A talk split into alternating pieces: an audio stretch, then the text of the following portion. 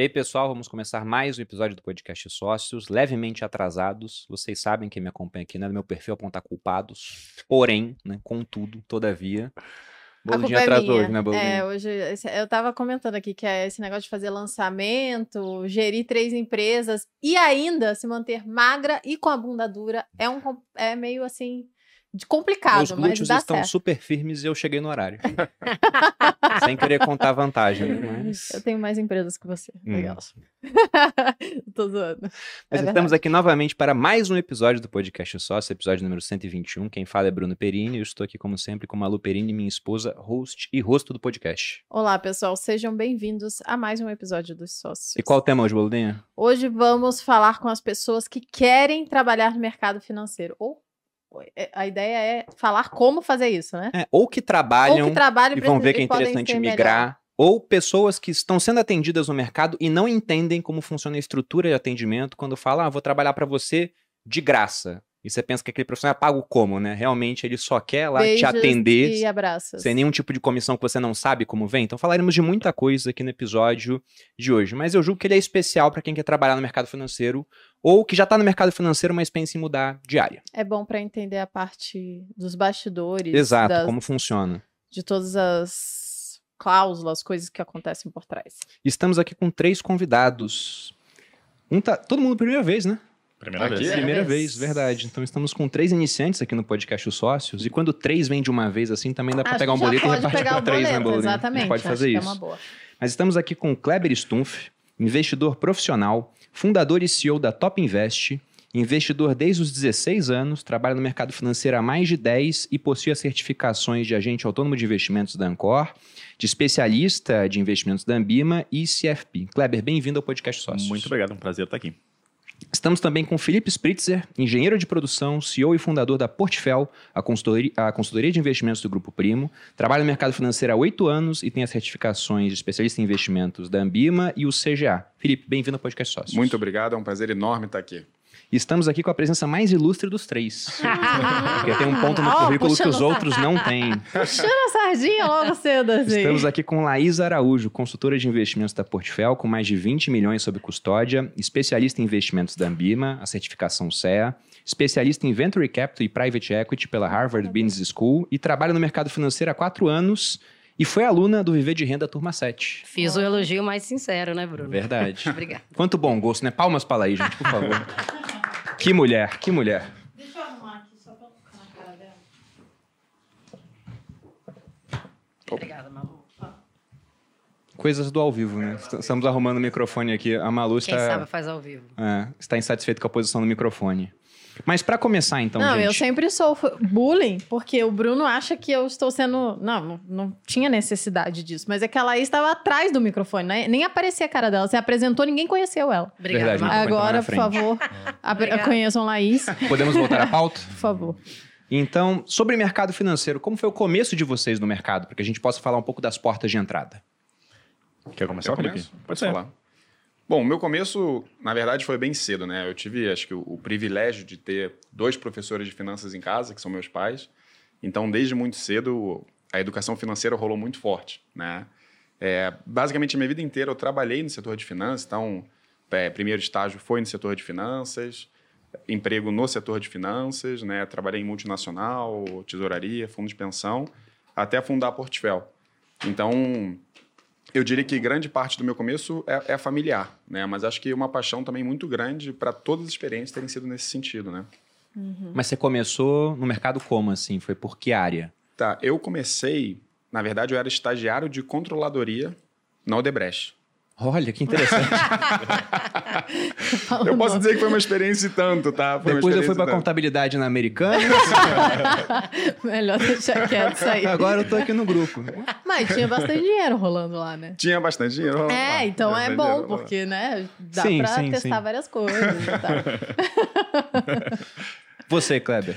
Então, a minha história é um pouco diferente do Felipe. Até pedi para ele começar, porque o Felipe sempre andou no mercado financeiro. Eu, como moro no interior, eu tive um caminho mais paralelo. Então, desde cedo eu queria trabalhar no mercado financeiro, vim de uma família muito humilde, então eu sabia que para mim ganhar dinheiro eu precisava estar em um ambiente que tivesse bastante dinheiro envolvido. Então, obviamente, o mercado financeiro era uma grande porta para isso. E eu comecei a gravar vídeos para o YouTube, eu acho que era 2009, 2010. Caramba, e eu falava, foi muito cedo, cara. Foi muito cedo, eu errei o timing. E eu falava sobre como fazer trades, né? Então, ensinava para vendido, sobre swing trades, tipo de coisa, até que eu caí na real, né? Ninguém me assistia naquela época, era muito precursor. É, de e... 2009 até 2016, operar vendido foi muito bom. Foi muito bom.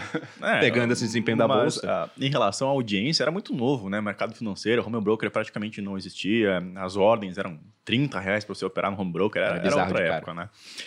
E eu queria trabalhar no mercado financeiro. Até que um dia eu descobri que existiam certificações financeiras, que já existiam desde 2002, 2003. E comecei a estudar para CPA 20, porque eu queria ser bancário.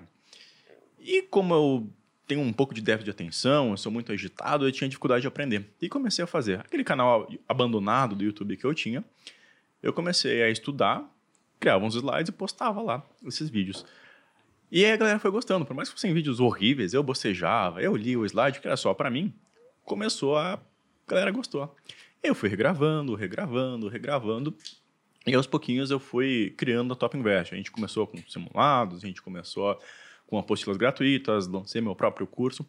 Mas, de certa forma, eu sempre tive uma outra profissão até 2018 e eu trabalhava de forma paralela no mercado financeiro. E mesmo assim eu consegui, de certa forma, entrar para o mercado financeiro. Então, todo mundo, por mais que não mora aqui em São Paulo, tem oportunidade de trabalhar também nesse mercado. Isso é, é interessante. Isso, né? Você é de Caxias do Sul, né? Sou de Caxias do Sul. Então, e apesar tá... da, da pressão de vir morar aqui em São Paulo, eu ainda moro em Caxias do Sul. Pois é, então estava muito longe da Faria Lima, digamos assim. Muito longe. E mesmo assim, você criou, a gente não falou que a Top Invest, alguns não conhecem, mas você criou a empresa que é líder na parte de certificação no Brasil, uhum. que é a uhum. maior parte do market share, não é? Isso, a gente tem mais ou menos 55% do market share. Ou seja, de cada 100 profissionais que trabalham no mercado financeiro hoje, 55 passaram, foram alunos da Top Invest em alguma certificação financeira. Você foi aluno da Top Invest, não foi, Leis? Foi. Fiz Ancor pela Top Invest. Conta um pouco da sua experiência, como é que você entrou no mercado. Você fez Viver de Renda, já estava no mercado ou foi não. antes? É, bem antes, na realidade. Qual foi o Viver de Renda? Sete. Ah, então faz tempo. Foi a primeira gravação do Viver de Renda. Eu sem barba. Sem barba, com a caneca do MM vermelho. Raiz. Verdade. Isso foi o quê? 2016? 18. 18, 18 exato. Foi, foi. E engraçado, Bruno, que até comentei com eles hoje, não era para eu ter feito esse viver de renda, porque abria 5 da manhã e nessa época acabava muito Rapidinho. rápido. Foi uma antes da Veloz e Furiosa. Eram poucas vagas. Era, tinha monitor. Era o Bruno, acho que 5 minutos. E eu estava em viagem, estava na Europa e lá o fuso horário eram 5 horas a mais. Então eu consegui me inscrever porque eu, eu já estava acordada há um tempo e lembrei do link. Então foi uma coincidência boa. Uhum. Mas eu sempre tive o hábito de poupar. Na minha casa, meus pais nos davam, eu e minha irmã, semanada, não era mesada. Então eu tinha um controle muito legal do, da semana. Eu era uma das únicas é, da, do grupo, assim, da, da, turma que conseguia chegar na sexta com um dinheirinho para lanchar, porque o pessoal já tinha acabado eh, na quinta, geralmente. E então eu sempre tive o hábito de poupar e quando eu comecei a trabalhar, meu primeiro emprego foi na Vale, trabalhei 10 anos é, não foi diferente. Então, meu primeiro salário, é, eu sempre tive esse hábito de tentar poupar. Não sabia muito aonde, é, é, como aplicar, o que fazer, mas eu sabia que eu tinha que poupar. Então, esse hábito me ajudou bastante. A Vale tem uma remuneração de bônus muito agressiva, onde ela paga de uma vez o equivalente a seis a sete salários. E é um dinheiro bem expressivo. E eu lembro quando eu recebi a minha primeira PLR, eu olhei para aquele dinheiro e via um colega aqui trocando carro, outro colega fazendo uma reforma, viajando. E eu sabia que de alguma forma eu precisava investir, não sabia como. E aí, na época eu fui buscar é, ajuda né, do, do banco que eu tinha que eu tinha conta e não consegui falar com ninguém. Primeiro salário, peixe pequeno lá. E foi quando eu pensei que eu precisava de fato fazer o dinheiro trabalhar para mim e me ajudar. E eu conheci o VR, fiz a, a o VR7 é, e com o, o, passar do tempo, eh, as pessoas que trabalhavam comigo, e a Vale é uma empresa muito grande, assim, do, duas, três mil pessoas por andar, as pessoas começaram a notar que eu tinha alguns hábitos de investir, de poupar. E aquilo despertou uma curiosidade. Eu percebi que aquela dor que eu tinha de não saber o que fazer era dor de muita gente ali ao meu redor. Então eu comecei a, a, a fazer o trabalho depois do trabalho, que eu trabalhava na Vale, estudava mercado financeiro, não só no VR, mas daí eu já tinha procurado outras fontes e ajudar esses colegas, family and friends, né? Que é geralmente como um negócio começa, só que sem cobrar, sem ser remunerado por isso. Era, era muito prazeroso. Trabalho poder... escravo. É, mais ou menos isso. Aí é pros amigos, né? É. E, obviamente, como eu não tinha certificação, eu não dava indicação, mas eu conversava um pouco, tentando levar até onde eu podia a educação financeira que eu aprendi no VR, que eu vim é, maturando ali. Bom, visto isso, eu tive uma primeira oportunidade, a primeira porta que me abriu de entrar num escritório é, de assessoria. Ser assessora, foi quando eu fiz a Ancor. Trabalhei como assessora no, vinculada em um escritório do BTG. E aí, de fato, eu saí, então, da Vale, pedi demissão e comecei a atender essas pessoas formalmente, né? Com certificação, podendo, de fato, executar as ordens e montar as carteiras. E é, foi ali o minha, minha, meu grande boom no, no mercado. Então, fazia o VR, continuei no Global, monitoria, participando, é, levando, sempre tentando levar o conhecimento ao invés de dar as coisas prontas, né? Tentando educar financeiramente. Lancei um e-book, inclusive, bem simples, mas fazia parte ali do, do enredo.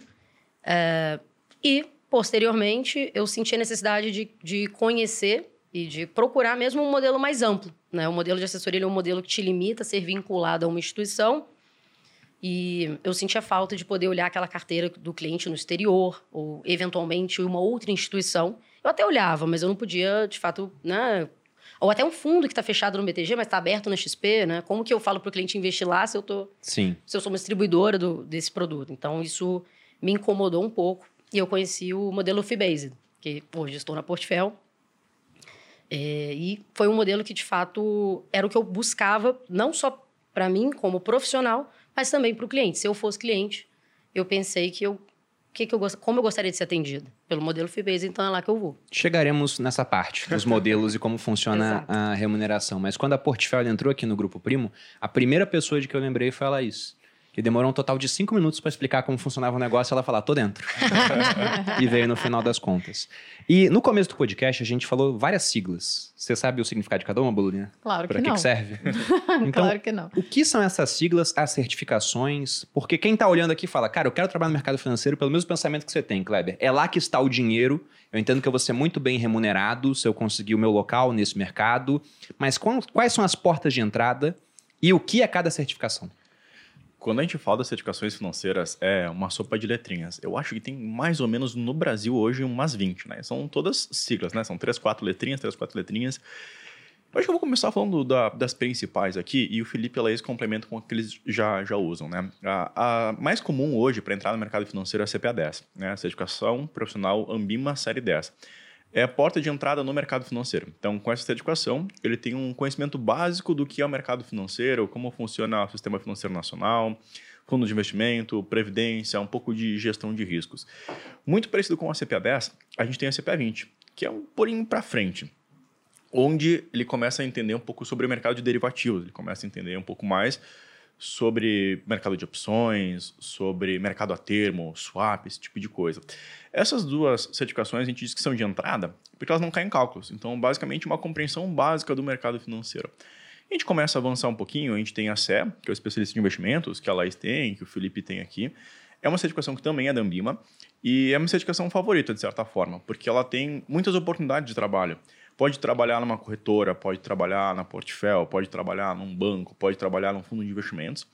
E aí já é uma certificação um pouco mais parruda, cai em cálculos, tem que entender uh, como calcular taxas futuras, retorno de investimentos para os clientes. E a gente começa a avançar um pouco no grau de dificuldade. Então, a gente tem o CFP, que é que eu tenho também, que é de planejador financeiro, é uma prova bem extensa, vale quase como um MBA hoje em dia onde aprende as etapas de planejamento sucessório, tributário, rende, eh, investimentos no exterior. Tem um analista de investimentos, que é a galera da Speech aqui, por exemplo, que faz recomendações de investimentos abertas. A gente tem o gestor de investimentos, que é o que o Felipe tem aqui para abrir um fundo de investimentos. Tem outras certificações, como Ancora, para quem quer trabalhar numa assessoria de investimentos em um escritório vinculado a XP, BTG ou outra corretora qualquer. Tem certificações, né? FBB, ANEPS, CA300, CA600, que é para correspondente bancário, enfim, é uma, um grande leque. Assim, Esses assim, né? certificados são como AOB para os advogados. Exato. Então, assim a como... pessoa tem que ter esse certificado uhum. para poder começar pra, a ensinar algumas funções, prover... sim. Na verdade, é para trabalhar. Para trabalhar, trabalhar, com investimento é, então, com outras pessoas. Imagina o seguinte, né? Assim como o advogado tem que ter o AB, o médico tem que ter o CRM, uhum. são profissões regulamentadas. Uhum. No mercado financeiro também. Se a pessoa não tem uma certificação financeira, provavelmente ela está atuando de forma irregular. E, inclusive, de acordo com a lei, né, ela está suscetível às penas legais também, que vai uhum. de, de, reclusão de seis meses a dois anos, multa e todas as Legal. consequências é, legais também. Entender de ah, Malu não liga muito para a parte das penas legais. Está acostumada. Bem claro aqui, já está acostumada. E abordando um pouco mais a certificação do é CEA. Mentira, gente. Você falou, poxa, uma certificação mais ampla e agora, com a consultoria, ela está cada vez mais sendo requerida. Né? O pessoal está uhum. vendo, nossa, compensa, por exemplo, a Laís era agente autônoma, tinha tirado certificação da Ancor. Essa é que o Thiago tinha, por exemplo, quando trabalhava no escritório vinculado a XP.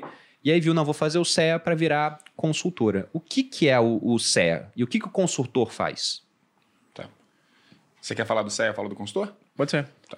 Bom, o CEA, então, é uma certificação de especialista de investimentos uh, ela te habilita a recomendar investimentos para o teu cliente. Né? Então, qual que é a grande diferença do CNPI, que é um analista de investimentos, como a gente tem na Speech, o Gui Cadonhoto, por exemplo, o Arraiz, e um certificado de especialista de investimentos? O especialista ele vai conhecer o seu cliente, ele vai entender qual é o perfil do cliente, como ele se comporta, quais são as dores, quais são os objetivos do cliente. Então, ele pode recomendar investimentos de forma muito particular. Já o analista, ele pode recomendar investimentos de forma ampla. Então, ele pode fazer análise de uma ação, de um fundo de investimentos. Olha, esse fundo de investimento, essa ação, vale a pena ser comprada por qualquer cliente. Então, essa é a principal diferença aqui. Então, o analista ele vai entender muito mais a fundo o investimento em si, né? entender quais são os detalhes do fluxo de caixa, perspectivas futuras de uma empresa. Enquanto o especialista de investimentos, ele é mais amplo. Ele está pensando em previdência privada, ele está pensando um pouco também em planejamento financeiro, cenário econômico. Só que ele está muito mais voltado ao cliente de fato e o analista está voltado muito mais ao mercado de uma forma mais ampla. Perfeito. E o consultor, acho que a Laís ela contou muito bem a história dela, né? De como ela saiu da Vale, virou assessora e depois consultora. É, quando eu, eu, comecei a atuar como consultor no Brasil, isso foi no começo de 2019, foi um pouquinho depois da norma, que é a 592, começar a regular a consultoria aqui no Brasil. Né? É, é bem novo, então. É, é bem recente. É, é bem 2018. 2018. É muito novo. E eu ficava muito incomodado com a maneira como os investimentos eram tratados do ponto de vista comercial aqui no Brasil. Né? Os modelos em que as pessoas eram atendidas tinham muito conflito de interesse. E eu falei, poxa, quando você olha mundo afora, você pega países como países não, regiões, né, como o Reino Unido, por exemplo, você pega a Austrália, você pega os Estados Unidos. No Reino Unido, por exemplo, o modelo comissionado, que é esse do conflito de interesses, é proibido. Né? Na Austrália é proibido. Nos Estados Unidos, quase ninguém trabalha mais nesse modelo comissionado. Todo mundo atua no modelo fee-based, né? em que, só para explicar, que a comentou, é tem a cobrança de uma taxa fixa pela gestão do patrimônio. E como você não pode ter nenhum tipo de comissão, nenhum tipo de vantagem por oferecer determinado produto, isso acaba completamente com conflito de interesses. Né? Então, quando eu vi que esse modelo tinha acabado de ser lançado no Brasil, eu falei, poxa, é, eu gostaria de montar um modelo de negócio em que a gente pudesse revolucionar a maneira como as pessoas recomendam investimentos no Brasil e que fosse uma maneira que colocasse as pessoas em primeiro lugar, de fato. Então, o consultor financeiro é, e é um movimento que vem crescendo bastante, né, é, é, com a Portfel, com novas consultorias, especialmente agora que a gente está no Grupo Primo. É, o consultor ele é mais do que um preposto comercial. Né? Quando você pega as profissões do mercado, você vai ter o gerente de banco, que tem uma função mais comercial, você tem o agente autônomo, cujo modelo também é mais comercial, e você tem o consultor de valores mobiliários, ou consultor financeiro, consultor de investimentos, cujo foco é cuidar da vida financeira inteira do cliente. Né? Então, resumindo, o, que, que, o que, que um consultor financeiro faz? Ele vai atuar em várias frentes. Vai atuar em planejamento financeiro. Hoje a gente sabe que mais de 95% das pessoas com mais de 25 anos nunca se planejaram para aposentadoria. O consultor atua nisso. O consultor atua na carteira de investimentos. Né? Então, poxa, aqui no Grupo Primo a gente sabe é, o quanto a gente batalha, né? o quanto especialmente você e Tiago vem fazendo um trabalho de educação financeira para levar uma metodologia séria que ajude as pessoas a investirem melhor mas muitas vezes as pessoas não vão fazer um curso, não vão assistir, elas precisam que alguém pegue ali na mão dela e ajude a montar uma carteira de investimentos adequada ao perfil delas. Então, depois de ter feito um planejamento financeiro, você monta uma carteira de investimentos adequada a esse planejamento. E ainda vamos mais além também. Por exemplo, seguro de vida. De que, que adianta você ter feito um bom planejamento financeiro, ter uma boa carteira de investimentos, se logo depois da conversa com o seu consultor, você sofre um acidente e não consegue mais trabalhar? Então, o seguro de vida é, é uma proteção que a gente tem, até muito porque você e o Thiago falam que é o risco da ruína, né? Então, o seguro de vida tem essa função e o consultor pode te ajudar a encontrar o seguro mais barato e mais adequado para você. E, por último, ferramenta de planejamento, planejamento patrimonial. Então, poxa, previdência. Qual previdência é mais adequada para você? Será que você está no momento de abrir uma empresa fora do Brasil para tirar os investimentos do risco Brasil que a gente tem, do real, da política, dos riscos fiscais e por aí vai? Fundos exclusivos, né? Quando a gente fala de planejamento patrimonial, existem uma série de ferramentas que são adequadas para cada tipo de perfil. Então, o consultor financeiro, que foi o que me atraiu para começar nessa profissão, que trouxe a Laís e as outras diversos consultores que a gente tem na empresa, é muito legal porque é uma pessoa completamente independente, contratada pelo, pelo cliente, pelo investidor, para cuidar da sua vida financeira como um todo.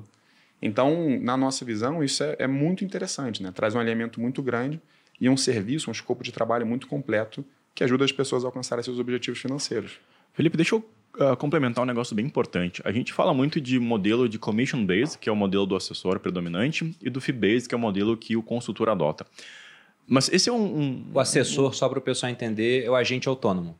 Isso, uh -huh. chamam de assessor. É, é, um termo que a gente fala muito, porque a gente trabalha muito com o profissional. Mas é legal de trazer isso para o cliente também, porque esse modelo de fee-based, na verdade, é um modelo que a gente chama de modelo fiduciário. É, o que é modelo de fiduciária? Fidúcia é, é um modelo de confiança. Então, a fidúcia, a gente procurar no dicionário, é, primeiro, uma relação de confiança, então a gente está confiando no consultor para ele cuidar do nosso patrimônio, e também é uma relação de cuidar como se fosse o seu próprio patrimônio. Então, esse isenção de conflito de interesses é justamente o consultor tratando o patrimônio do cliente como se fosse o seu, seu próprio. Então, basicamente, zerando todo e qualquer conflito de interesse. Perfeito. É exatamente isso. Eu quero só conectar um ponto aqui que eu acho também bem interessante dessa discussão, que é o seguinte: é, o conflito de interesse é o do modelo. Né? Ele pode acontecer ou não, a depender do profissional. E o que sempre me incomodou é o fato de, nesse modelo, você depender de confiar no CPF e não no modelo como um todo, porque muitas pessoas que hoje eu atendo não me conheciam antes, né? Não sabem se a Laís é ética, se a Laís realmente vai fazer o que é o melhor para mim, isso acontece em todas as profissões, a gente sabe uhum. o conflito, né? Não é só no mercado financeiro. É, então, no, na assessoria ou no, até no modelo bancário, né, mais comercial, você depende muito de confiar naquela pessoa, no CPF, ele não na instituição ou no modelo em si. É, o modelo de consultoria, né, o FBIs, ele, ele tira completamente essa, essa dor, né, esse medo, porque é, mesmo que eu queira, de fato, vamos suponhamos, querer executar qualquer tipo de conflito, eu não consigo, porque todo o rebate, toda a devolução retorna para o cliente, acho que mais para frente vocês vão conversar melhor sobre, uh, e o cliente remunera diretamente o profissional. Eu não sou remunerado por produtos. Então, isso tira todo essa, esse medo que os clientes têm, e tem muito, né, a gente sabe, de, de um atendimento que leve o patrimônio deles a alguma ruína. Eu acho que o cliente ele nem sabe, ele, ele não tem muito esse medo porque ele não sabe como funciona. Eu vou dar um exemplo de um outro universo uhum. que é mais uhum. próximo das pessoas que não investem. Pensa num corretor imobiliário. Ele ganha a mesma taxa pelo que ele vende. Agora pensa que um cara foi lá e falou: "Não, se você vender o meu imóvel, ao invés de uma corretagem de 6%, que se não me engano é isso é, na tabela, eu te pago 7 esse cara vai começar a mostrar mais esse imóvel do que os outros. E na indústria financeira, o assessor, você tem o modelo fee-based já, aqui no Brasil ele está chegando, ainda de maneira muito tímida, mas o modelo predominante, que o, Felipe colocou, é proibido na Inglaterra, na Austrália também, nos Estados Unidos ele é, é minoritário, ele é amplamente divulgado. E o cara fala assim para você, eu te atendo de graça, não tem custo nenhum. E aí a consultoria não, tem custo, 1% ao ano. E todo mundo sabe que o que é gratuito atrai mais pessoas. Sim. Rede social, por exemplo, é, gratuito, porque você é o produto. No uhum. final das contas. Ah, vamos mudar o modelo de rede social. Não tem mais você ser o produto, mas você paga 100 reais ao mês. Muita gente não ia querer. O pessoal prefere o gratuito. Só que sempre que é gratuito, o produto no final é você.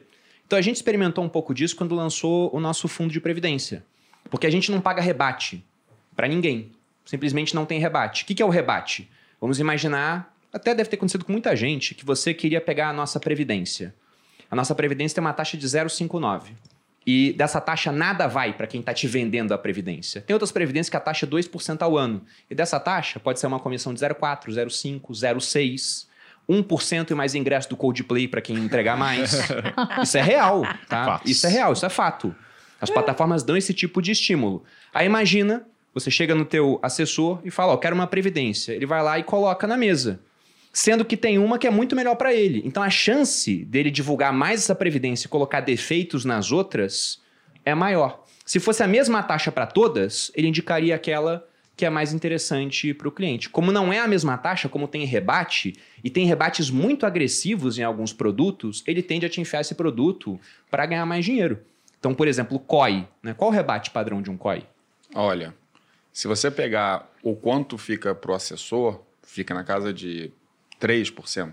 3%? Na cabeça, que a gente chama. Toda a comissão vem de uma vez. Só que tem que lembrar que o que fica para o assessor ainda fica uma parte para o escritório, ainda fica uma parte para a corretora. Então, é bem comum né, estimar, é bem fácil de estimar que a, correta, a comissão pela venda de um COI, que é o Certificado de Operação Estruturada, passa de 10% tranquilamente. E aí o cara fica 5 anos preso no negócio. 5, 6, 7 anos. E o assessor recebeu na cabeça 3%. Exato. Qual era o teu ROA, Laís, quando você trabalhava no BTG? Pera, o que, que é ROA? Então, e explica o que, que é o ROA também. é basicamente o valor que volta para o profissional por ele ter distribuído aquela quantidade de produtos. Return on assets. É, return over assets. Como se fosse sua comissão. Perfeito. Mais fácil. É, mais fácil. É. Quanto Nossa, era o, o Quanta complicação. Bruna, assim, esse número não é tão certo, né? Depende muito, mas mais ou menos 0,304. 0,304. Sendo que o cara que entuba COI no cliente ganha 3. É. Olha, olha a questão do conflito. Tem um escritório e aí você tem um cara que ganha 3% de comissão e fatura muito por escritório, só que ele está colocando um produto ruim na carteira do cliente. Enquanto o profissional que não entrega esse produto, porque não gosta dele, não pegaria para si, fica com rua de 0,3. Esse cara que fatura muito vira mais sócio. Esse que não fatura não vira sócio e acaba sendo expulso do modelo porque simplesmente não consegue conviver lá dentro.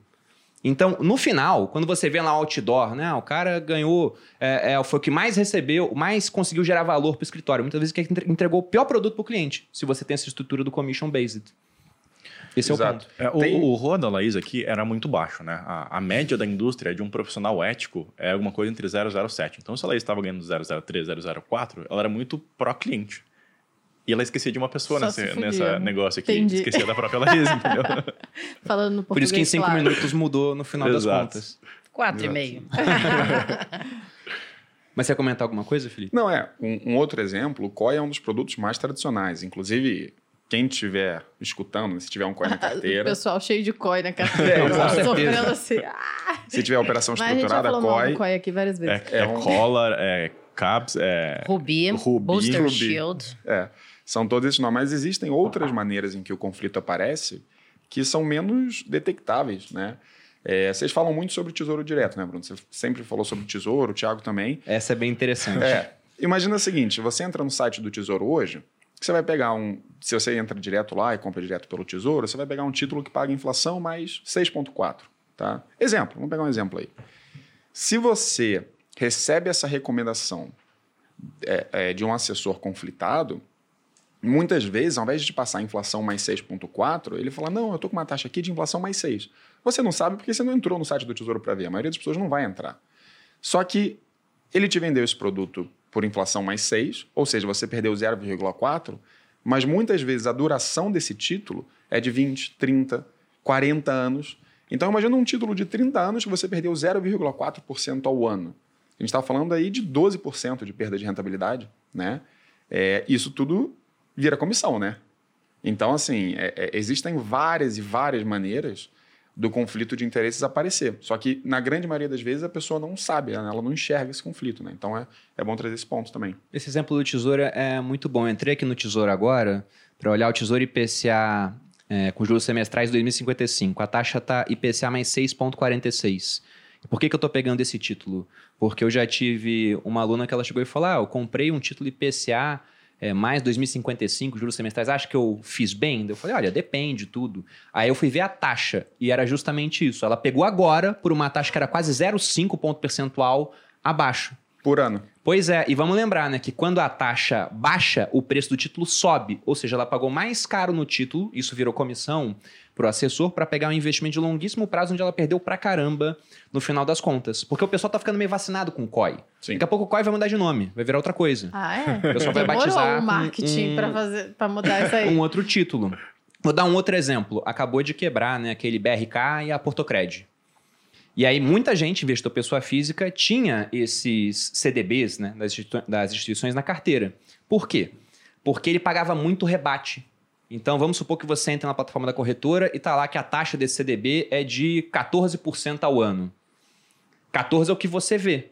Mas, quando você pega meio por cento, por exemplo, 1%, iria para o assessor. Poderia ser mais do que outros. Então, como você tem uma comissão maior, ele tende a te empurrar um produto que está pagando a comissão maior, porque do contrário não se venderia sozinho. Esse é o ponto. Então você contrata alguém para tomar conta do seu dinheiro, mas se você não paga diretamente aquela pessoa, por isso que ah, eu tenho um agente autônomo, confio nele.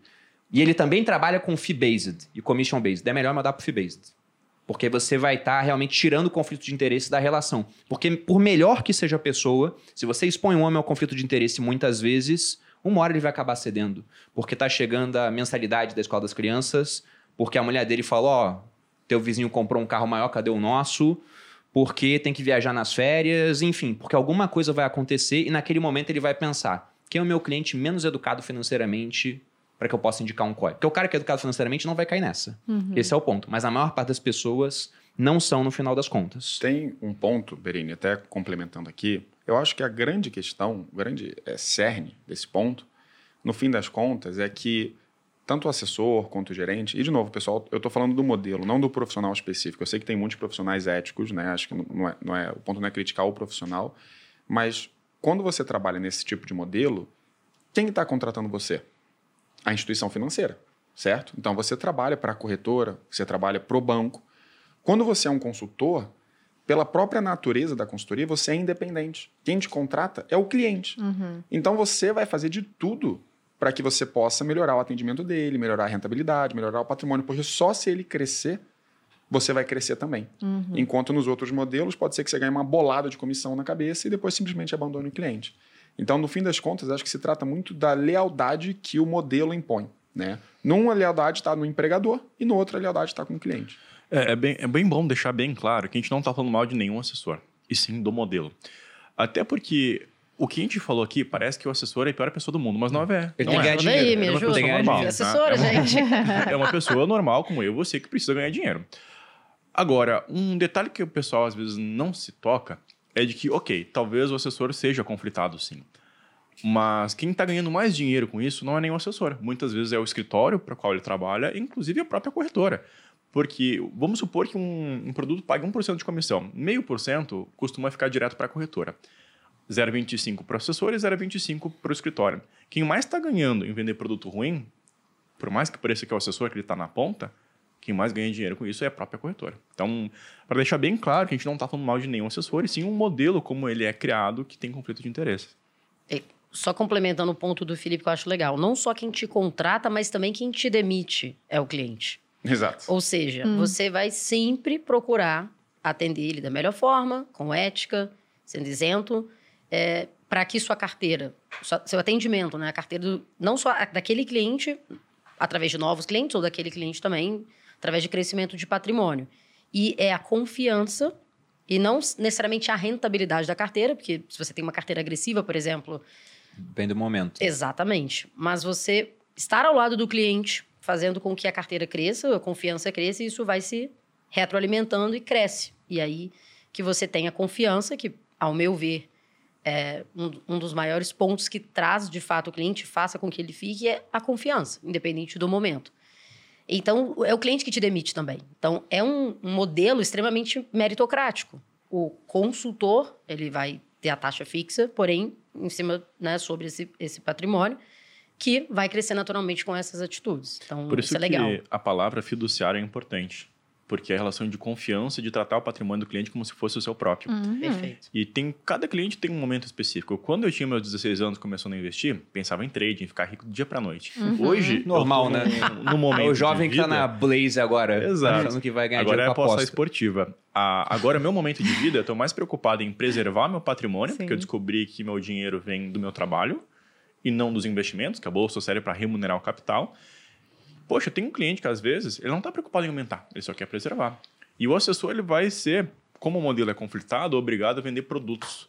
Então ele faz uma coisa que a gente chama de churning, né? Ele acaba resgatando produtos de investimento antes do vencimento para poder vender um novo produto. Fica trocando. Fica trocando. Porque a comissão comprou... é na venda. Quanto Exato. mais ele vende, melhor. O cliente compra um, um, CDB de três anos, com um ano ele resgata é, para vender um outro CDB.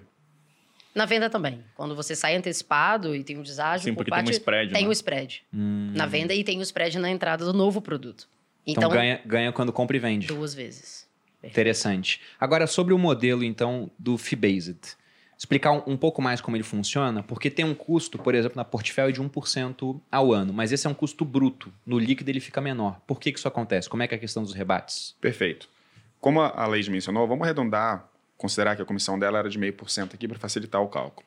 E vamos supor que o cliente veio para a Portfólio, obviamente que depende do patrimônio dele, mas vamos supor que ele veio e a gente cobra uma taxa de 1% por fazer todos aqueles serviços que eu mencionei, de planejamento patrimonial, financeiro, consultoria de investimentos. Só que qual é o ponto? Nós, como consultores de valores imobiliários, não podemos receber nenhum tipo de incentivo, nenhum tipo de comissão pela venda do produto.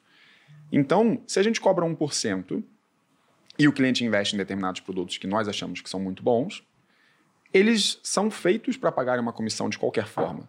Só que a gente não quer que essa comissão fique na mesa. A gente quer que essa comissão seja devolvida para o cliente.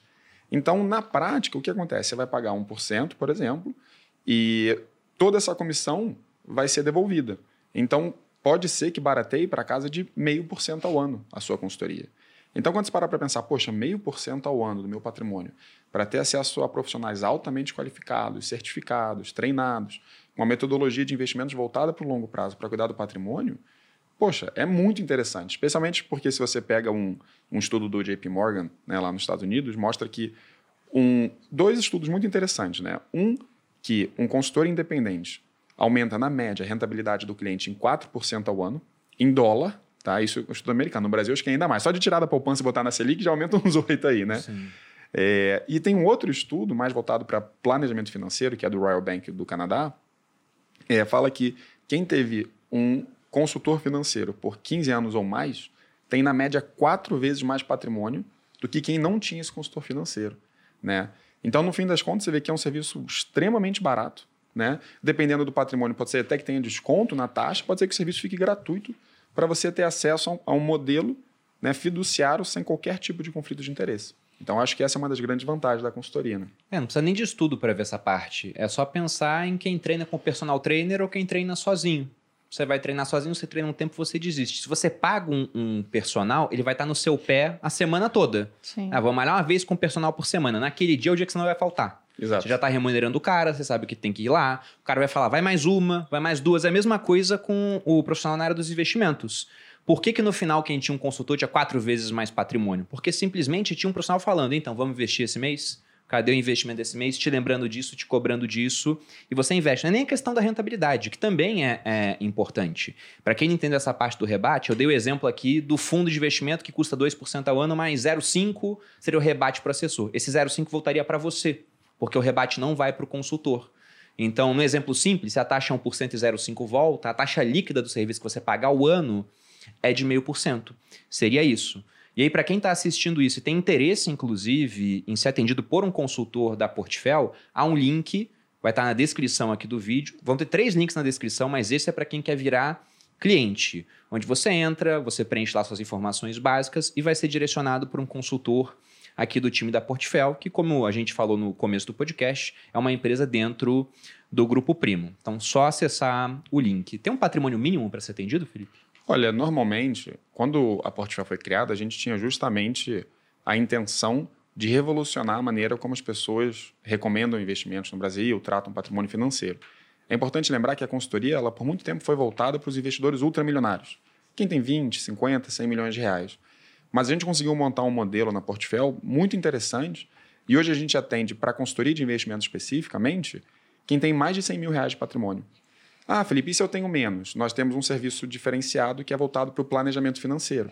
Então, na prática, a gente consegue atender diferentes tipos de patrimônios. Nós temos clientes literalmente na Portfel hoje que são endividados e estão contratando um serviço de planejamento e reorganização orçamentário. E temos clientes de mais de 100 milhões de reais que estão contratando é, é, o serviço de consultoria e que tem várias ferramentas mais sofisticadas, né? Entendi. Bom, agora saindo dessa parte do cliente em si para falar do profissional. Perfeito. O que, que precisa para virar um consultor? Pegando esse ponto específico. Tem que ter curso superior? Tem. Tem. O curso superior é a coisa mais importante que existe na vida até hoje. Poxa, eu fui por muito tempo um grande crítico do ensino superior. Eu comecei a estudar ciências contábeis por pressão familiar, quase me formei. Depois decidi que eu queria fazer economia. Quase me formei. Quis fazer direito, quase me formei. Ou seja, eu tinha praticamente três faculdades concluídas e o ensino superior. Aí chegou um momento que começou a ter uma pressão social dos meus alunos. Kleber, que educação financeira tu tem? Cara, eu dou aula, eu sou capaz de passar, mas, poxa, não é um momento ok. E essa pressão começou a aumentar. Então fui lá, me formei rápido em gestão financeira, que é um curso EAD, para poder fazer o CFP. Agora, quando a gente fala do consultor de investimentos, ele é obrigado, pela regulamentação, a ter ensino superior. Para você trabalhar num banco, talvez não precise ter concluído o ensino superior, mas você precisa estar cursando. Então, o ensino superior é uma obrigação. E assim como um concurso público, né? A gente vai fazer um concurso público para a Polícia Federal, por exemplo. Não tem uma necessidade de ter formação em direito, mas tem que ter ensino superior, qualquer um. Porque mostra muito uma querência, uma disciplina, uma resiliência de tu ficar quatro, cinco anos estudando, apresentar um trabalho. Então, o ensino superior hoje é essencial. É Mas básico. tem que ser esse de 4, 5 anos ou pode ser esse técnico? Pode ser o técnico também. Então, pode. eu quase me formei, fiquei 12 anos na faculdade estudando, não me formei, fiz um curso de dois anos rápido, né? Então, ser reconhecido pelo MEC é aceito também como ensino superior. E pode fazer o CEA, pode virar consultor de investimentos, pode fazer o CFP, pode fazer um MBA também, qualquer outra graduação para frente. Mas só uma dúvida: ele tem que estar tá formado ou ele pode estar tá cursando para fazer o CEA? A CE em si não exige ensino superior. É uma certificação para validar que tem um conhecimento básico do mercado financeiro. Hum. Então, posso lá fazer a prova. É que várias outras exigem, mas Exato. a CE não. Uhum. Agora, para te atuar no mercado financeiro, vai precisar. Para fazer a prova em si, qualquer pessoa pode fazer. E o que, que vocês pensam que são as maiores habilidades para quem quer trabalhar no mercado financeiro? Vamos pegar assim quem vai lidar com o cliente. Porque você tem, por exemplo, o analista, que, como você hum. disse, ah, o cara vai sentar vai lidar com números, vai olhar uma empresa, né, fazer análise lá top-down, bottom-up, a, que ele preferir, e vai dar um parecer, olha, para comprar é para vender. Isso às vezes para o time do banco, para o uhum. time do fundo. Mas depois você tem, por exemplo, o consultor ou até o agente autônomo que vai pegar aquilo e vai falar para o cliente: olha, esse investimento é interessante ou não por conta disso. Na verdade, vamos pegar as diferentes habilidades. O que vocês acham que é mais interessante? Tanto em, em, em hard skills quanto soft skills? Eu acho que a principal é a resiliência né? Porque captar cliente não é uma coisa fácil. E eu gosto de dividir as profissões do mercado financeiro em três, né? Eu gosto de dizer que tem um cientista, que é um analista de fundo de um analista de investimentos, um gestor de fundo de investimentos. É uma pessoa muito estudiosa, centrada, um perfil mais quieto, né? Ele pode ser mais introspectivo. Mais introspectivo, mais reservado. Tem a pessoa mais comunicativa, que vai ir para uma área mais comercial, vai trabalhar no banco, vai trabalhar como assessor de investimentos. E eu gosto de dizer que o consultor de investimentos ele é um meio termo, ele é um híbrido. Ele tem um pouco de habilidades comerciais, tem um pouco de habilidades científicas também de estudar. Então, comercial, comunicação é super importante, até mesmo para o analista. A gente pode ver que os analistas que se destacam, por exemplo, o Gui, o Arraiz aqui da casa, porque eles são bons cientistas, mas eles são bons em comunicação também. A resiliência, então, ficar na faculdade, estudar, comprovar, passar numa certificação, não é tão fácil assim como parece, por isso que existem as escolas preparatórias eu acho que a habilidade de construir networking. E o networking é uma construção. Muitas pessoas vêm com a restrição para mim, Kleber, mas eu não nasci, não nasci em família rica. Como que eu vou conquistar cliente? Networking, tu constrói. Pode ser ir almoçar fora todo dia num lugar diferente, conversar com o dono do restaurante, conversar com alguém que está por ali, frequentar uma palestra, um evento, o networking pago, né? Inclusive eu vim parar aqui no grupo por networking pago, eu paguei caríssimo num curso para conhecer uma pessoa, para me trazer até aqui. Então, para mim, são as três características essenciais: a resiliência, a tempo, habilidades comerciais, comunicativas e também saber construir um bom networking. Perfeito. É, eu acho que é importante lembrar, né? Porque muitas pessoas, ao virarem consultoras, pensam que vão ser é, grandes analistas de empresas, por exemplo, né? ou analista de fundos imobiliários, ou analista de crédito, por aí vai. Só que, na verdade, é, é muito importante que o consultor tenha é, é, skills e conhecimento das soluções financeiras do mercado e de análise de produtos, mas grande parte do trabalho dele vai ser de mostrar para o cliente dele e convencê-lo né, de que essa elaboração de carteira é mais adequada para o perfil dele. Então não adianta só você fazer uma baita análise se você não consegue convencer o seu cliente de que essa análise, né, esse produto é o melhor para ele. Então você tem que muitas vezes é, ajudar na educação financeira do cliente, é, você tem que fazer reuniões de acompanhamento para o tempo todo falar, acompanhar o mercado, explicar o que está acontecendo, trazer calma. A gente gosta de brincar que o consultor é, é, é metade especialista, metade psicólogo. Total. Né? eu ia falar exatamente Total, né? isso. Pode falar, pode falar. É, eu ia falar, pegando aqui né, um pouco de cada. É, é, Sorry. é extremamente importante você entender que você vai agir mais como um psicólogo e um terapeuta, praticamente, do que propriamente um, um, um, uma, um analista mesmo. Não que você não tenha, óbvio, você tem, né, tem que ter as certificações e a análise não dá para delegar. Né? Então, isso você tem que ter sim. É, mas eu acho que dois pontos que eu considero muito importante que eu vejo que me ajudaram a sair de uma carteira de zero, né? Porque eu também não tenho não tenho família rica, não tenho berço de ouro, então foi tudo construído no tijolinho mesmo, mas duas coisas que me ajudaram sempre é estar ao lado do cliente, independente da situação. Então, eu lembro ano passado, quando teve a invasão Rússia e Ucrânia, é, despencou tudo, né? O mundo inteiro, todo mundo desesperado, a carteira agressiva caiu ainda mais, que já vinha de um momento inflacionário. Até o conservador começou a sofrer em qualquer lugar. E é aquele momento que você talvez vá ouvir muitas críticas dos profissionais, dos clientes, mas é aquele momento você tem que estar do lado do seu cliente. Então, é uma terapia, é ser um psicólogo propriamente. Seu então, dinheiro tá derretendo, que renda mas variável fica calmo. varia. Exato. Vai, relaxa, vai Sabe dar certo. O... No fim, tudo vai dar certo. Titanic, todo mundo já assistiu. Lembra do, uhum. do violino? Sim. Todo mundo sabendo que ia afundar, mas o violino estava lindo. É mais ou menos isso. Mas a é diferença é que no mercado o violino sobrevive, tá? Do ele... Aí ele é, exatamente, resiliência. a resiliência. Então, acho que Saber que você vai lidar com isso, o psicologia financeira, que vocês já até falaram aqui num podcast excelente. E o segundo ponto que eu gosto muito, e eu acho que me ajudou bastante, continua me ajudando, é o aprenda a aprender. Não adianta você fazer só certificações, um MBA ou outro. Eu gosto de estudar, né? Tá, tá aí, mas você tem que aprender a aprender sozinho, porque nem tudo você vai conseguir um curso, nem tudo você vai conseguir digerir da forma correta. É, e o mercado muda o tempo inteiro. Então a gente passou por uma pandemia, a gente passou por uma guerra, é, a gente está passando aí pelo FGC, né, de dois, duas instituições com, com clientes com esses, esses produtos em carteira, foi, foram e, produtos pode ser só o começo. Exato. Pra saber se é uma crise de crédito aí. Uma inflação. E muita gente vai aprender que a renda fixa não é fixa nesse cenário, né? não como eles pensavam. Perfeito. Uma inflação que há 40 anos não era vista em muitas localidades, aqui a gente já está acostumado, mas mundo. Então é um momento é, que você precisa aprender a aprender também, tecnicamente falando. Tanto que o Viver de Renda é ao vivo, porque as aulas gravadas começaram a ter uma necessidade grande de regravar, né, Bruno? Você grava, seria que está em dois. Né? É. Na outra turma, você gravou há seis meses, o pessoal fala, tá desatualizado. É porque em seis meses saiu de dois para sete. Exato. Aí o dólar muda, o preço do Bitcoin muda, tudo tá mudando o tempo todo. E por mais que o mercado, a lógica em si, ela permaneça a mesma, principalmente para o iniciante, né? Esses preços diferentes fazem com que certas coisas que eram atrativas deixem de ser e outras passe a ser atrativas. Mas acho que o principal ponto, você falou da questão de ser um psicólogo no final Perfeito. das contas, né? É que quanto mais tempo o investidor passa no mercado, melhor para ele. Até você citou o livro do Morgan Housel, o começo do livro para mim é absolutamente fabuloso, quando ele conta a história do James Reed. Se vocês procurarem no Google aí, o James Reed ele aparece na Wikipedia como um investidor, filantropo, frentista e faxineiro americano. Porque ele morreu, tinha 92 anos na época, e deixou um patrimônio de 8 milhões, sendo que ele foi frentista e faxineiro. E aquilo surpreendeu né? os americanos. Falaram, caramba, como é que esse cara conseguiu ficar com 8 milhões ao final da vida dele, sendo que ele teve uma vida totalmente modesta, né? uma família simples, e, e sempre foi muito simples em si. Dos 8 milhões, ele deixou parte para os enteados e doou o restante para uma biblioteca e um hospital. E aí foram ver ele construiu o dinheiro, o patrimônio dele, investindo no longo prazo.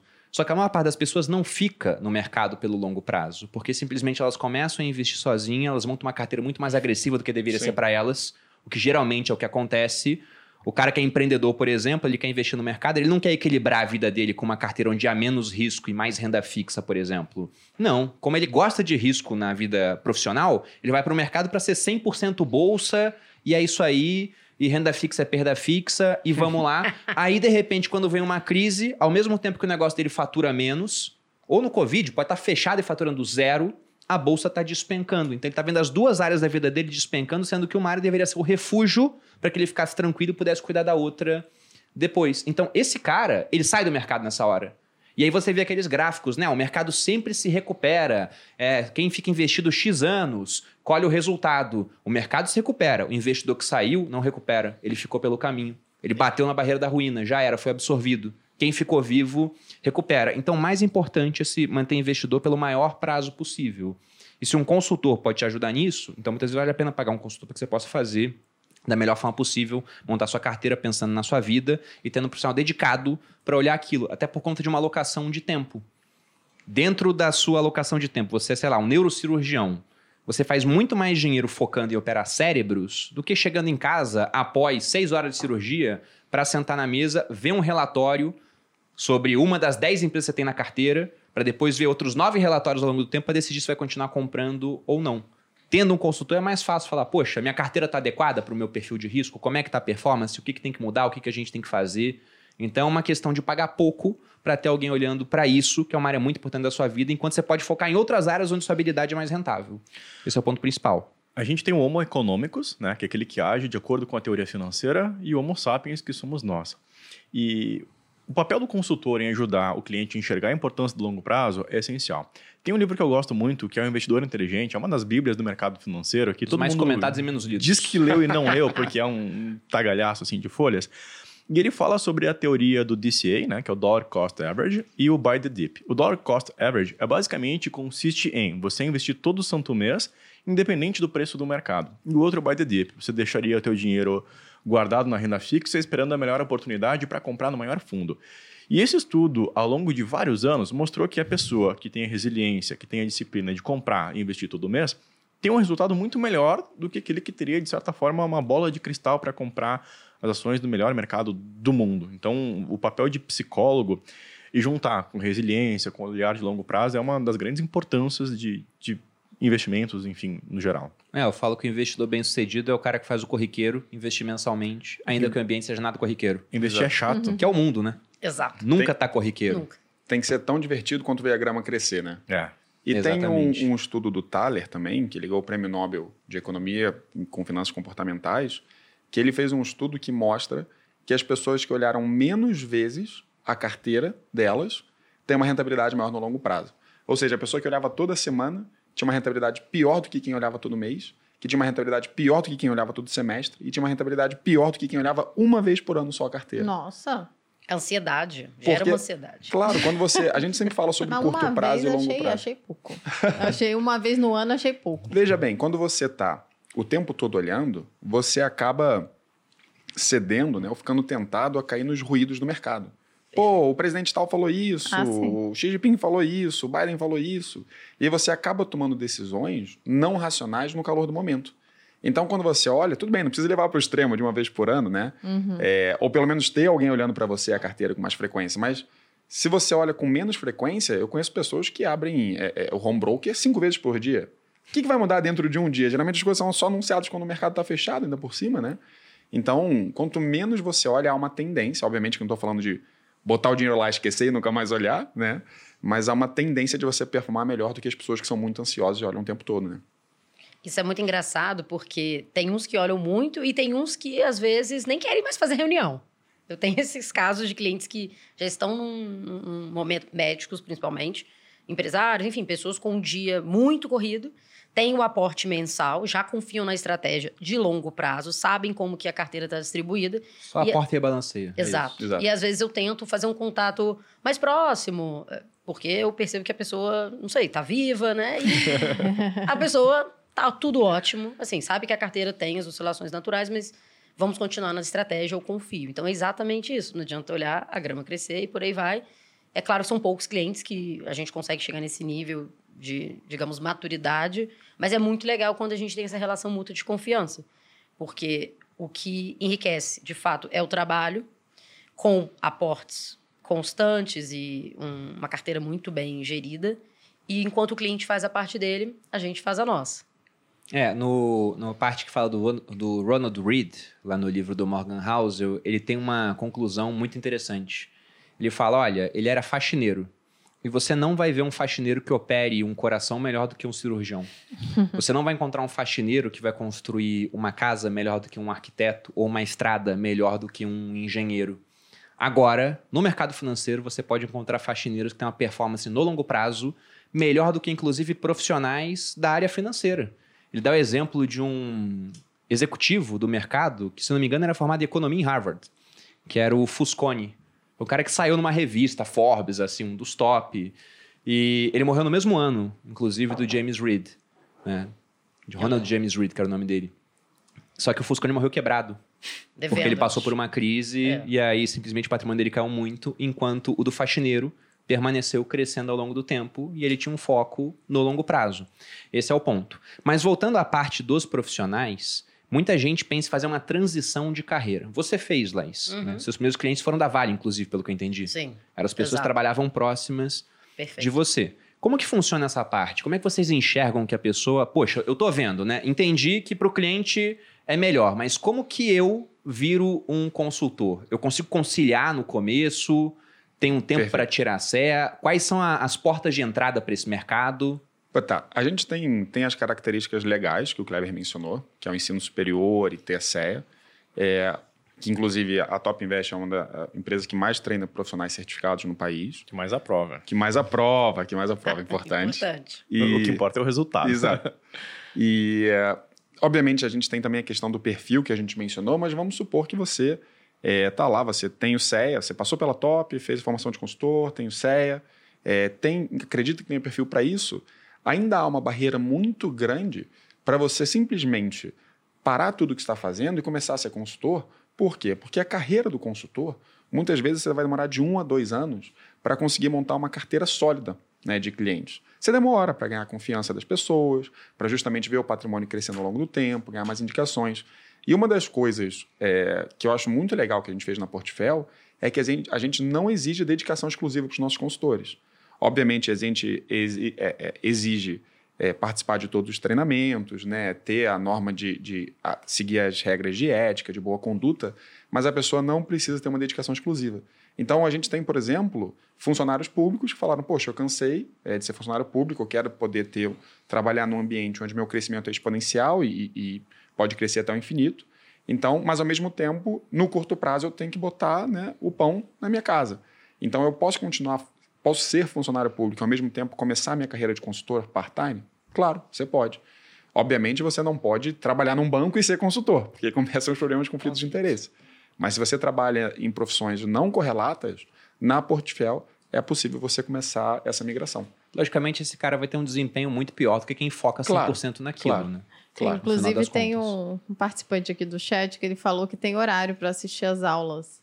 Aí ele tá aqui, tinha que liberar as, a, os horários. Aí ele falou: agora, Malu, fala aí, não sei o quê. É, parece que tem uma restrição de horário para assistir. Da Portfel né? ou da Não, top? para tirar o certificado? Não, ou da não? top não. O que tem então, é a nossa formação, que é das nove ao meio-dia no sábado. Ah. Que é a formação de consultor. Aham, formação de é consultor. É isso? Bem, é, a da Portfel, talvez ele esteja falando Eu isso. acho que é o da Portfel. É, é o onboarding. É... é o onboarding. A gente fala assim, poxa, a gente tem uma série aí de facilidades. Aí você vai ter que arranjar uma liberação, né, amigo? Exato, aí exato. você vai ter que, A né, gente tem um projeto um, secreto. Mandar um atestado. projeto secreto. E o que acontece? Por enquanto, enquanto o projeto secreto não é anunciado, né? É, todo mundo que entra na Portfel, a gente tem um, um, um, um teor muito rígido, né? A gente pede que todos os consultores sejam alinhados, façam boas recomendações de investimentos e para isso é, todos têm que passar pelo treinamento da Portfel, que inclui 20 dias úteis de treinamento, falando sobre alocação de investimentos, uhum. falando sobre renda fixa, renda variável, imobiliários, falamos sobre técnicas comerciais, bons tratos aos clientes, planejamento patrimonial. Poxa, é muito difícil é, você começar a entender as diferenças tributárias de produtos, fundo exclusivo, empresas offshore, sem passar por um treinamento muito complexo. Então a gente fala assim, poxa, a pessoa, depois do onboarding, está liberada para atuar nos horários que ela quiser, nos dias que ela quiser, Ou não seja, precisa ser, ser presencial. Mas, pô, pede 20 dias de férias é. ali para começar uma nova carreira. Vai perder férias de um é, ano, um é pouquinho, isso. ainda sobram 10 dias, né? mas você vai poder se profissionalizar. É, é, é, pesado, mas, poxa, pensa que é um consultor de investimentos. Uhum. O cliente vai chegar para ti com uma dúvida e tu não sabe responder. Perdeu o cliente perdeu o cliente. É, não, com né? certeza. Então é, é, muita coisa, né? O bolsa de valores, renda fixa é só a ponta da ponta do iceberg que é o mercado financeiro. Tem fundo exclusivo, tem offshore, tem holding patrimonial, seguros, é, é um negócio muito amplo. E eu particularmente gosto muito desse modelo da transição de carreira, porque poxa, às vezes, olha, olha a minha situação, quase me formei em três faculdades até descobrir o que eu realmente gostava. Quando a galera começa como engenheiro, que é a principal formação que tem no mercado financeiro, ou economia, é. ou direito. O pessoal pensa que são os economistas, mas para cada economista que eu conheço do mercado exato. tem uns 15 engenheiros. É, exato, exato. Às vezes a gente é muito novo e é forçado a escolher uma profissão. Poxa, passa cinco anos lá, tá trabalhando naquela área. Então, essa migração de carreira ser uh, parcial é muito importante. Porque faz um onboarding, vai lá, testa. Será que é realmente isso que tu quer para tua carreira? Cria um pé de meia e sim, concordo contigo. Se não está em turno integral, poxa, vai perder muito desempenho. Fez seis meses, testou, tem os primeiros clientes, pegou alguma experiência e talvez seja o momento de entrar de cabeça numa coisa que, uh, que a pessoa realmente quer fazer para o resto da vida. Eu, é, um disclaimer, né? Eu sou analista internacional, sou formada em relações internacionais, então nem economista, nem engenheiro. Tem, pra, tem espaço para outras formações. É, é, enfim, é bem legal, mas o ponto que, como eu passei isso não por é aqui de São Paulo tá? também, acho que é importante falar. Não, né? não. Não sou. Sou do Acre do Sudeste, que as pessoas me zoam o dia inteiro, sou do Espírito Santo, então é bem difícil, de fato, chegar até, né, São Paulo, você sabe bem, então, enfim, brincadeiras à parte.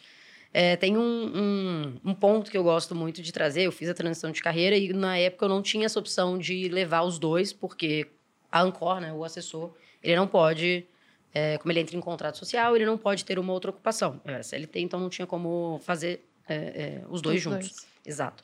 Mas algo que eu gostaria de sugerir, né, para quem tem interesse e já pensa numa transição de carreira, não só para o mercado, mas no todo, é de fato montar uma reserva Perfeito. Além da reserva de emergência, porque não é uma emergência, digamos que é uma reserva de transição que te permita, dentro das possibilidades, é claro que você vai ter que fazer um esforço também para reduzir o seu padrão né, de vida e para você se enquadrar ali.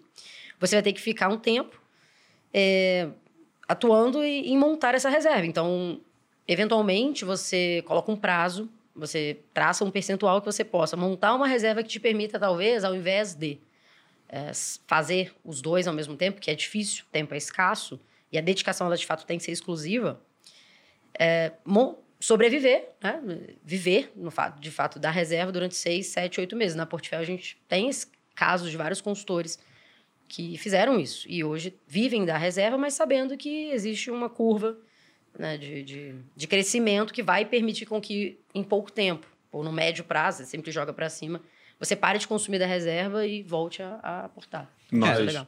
Diga aí, Felipe. Não, tem dois pontos importantes, né? O primeiro é que nós temos, inclusive, médicos consultores que cansaram de uhum. só dar plantão, Alunos só fazer operação. Invest, Alunos da Top Invest, uhum. né? Que estão nessa migração agora e estão começando a captar de maneira relevante, né?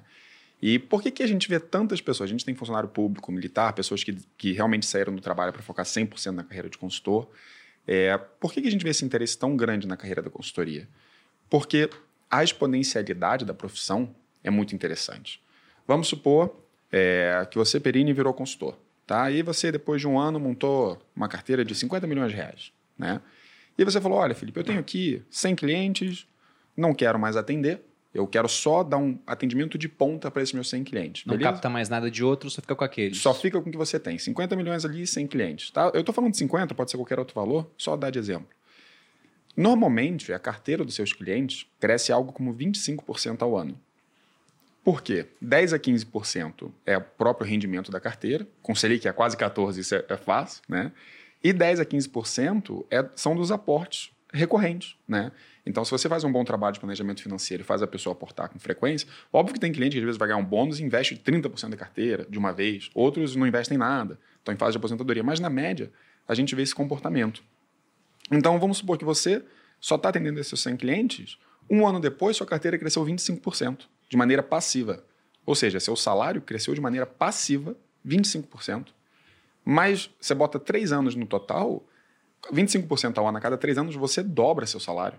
Então você passou de ter uma carteira de 50 milhões para ter uma de 100 três anos depois. Depois uma de 200, 400 e por aí vai.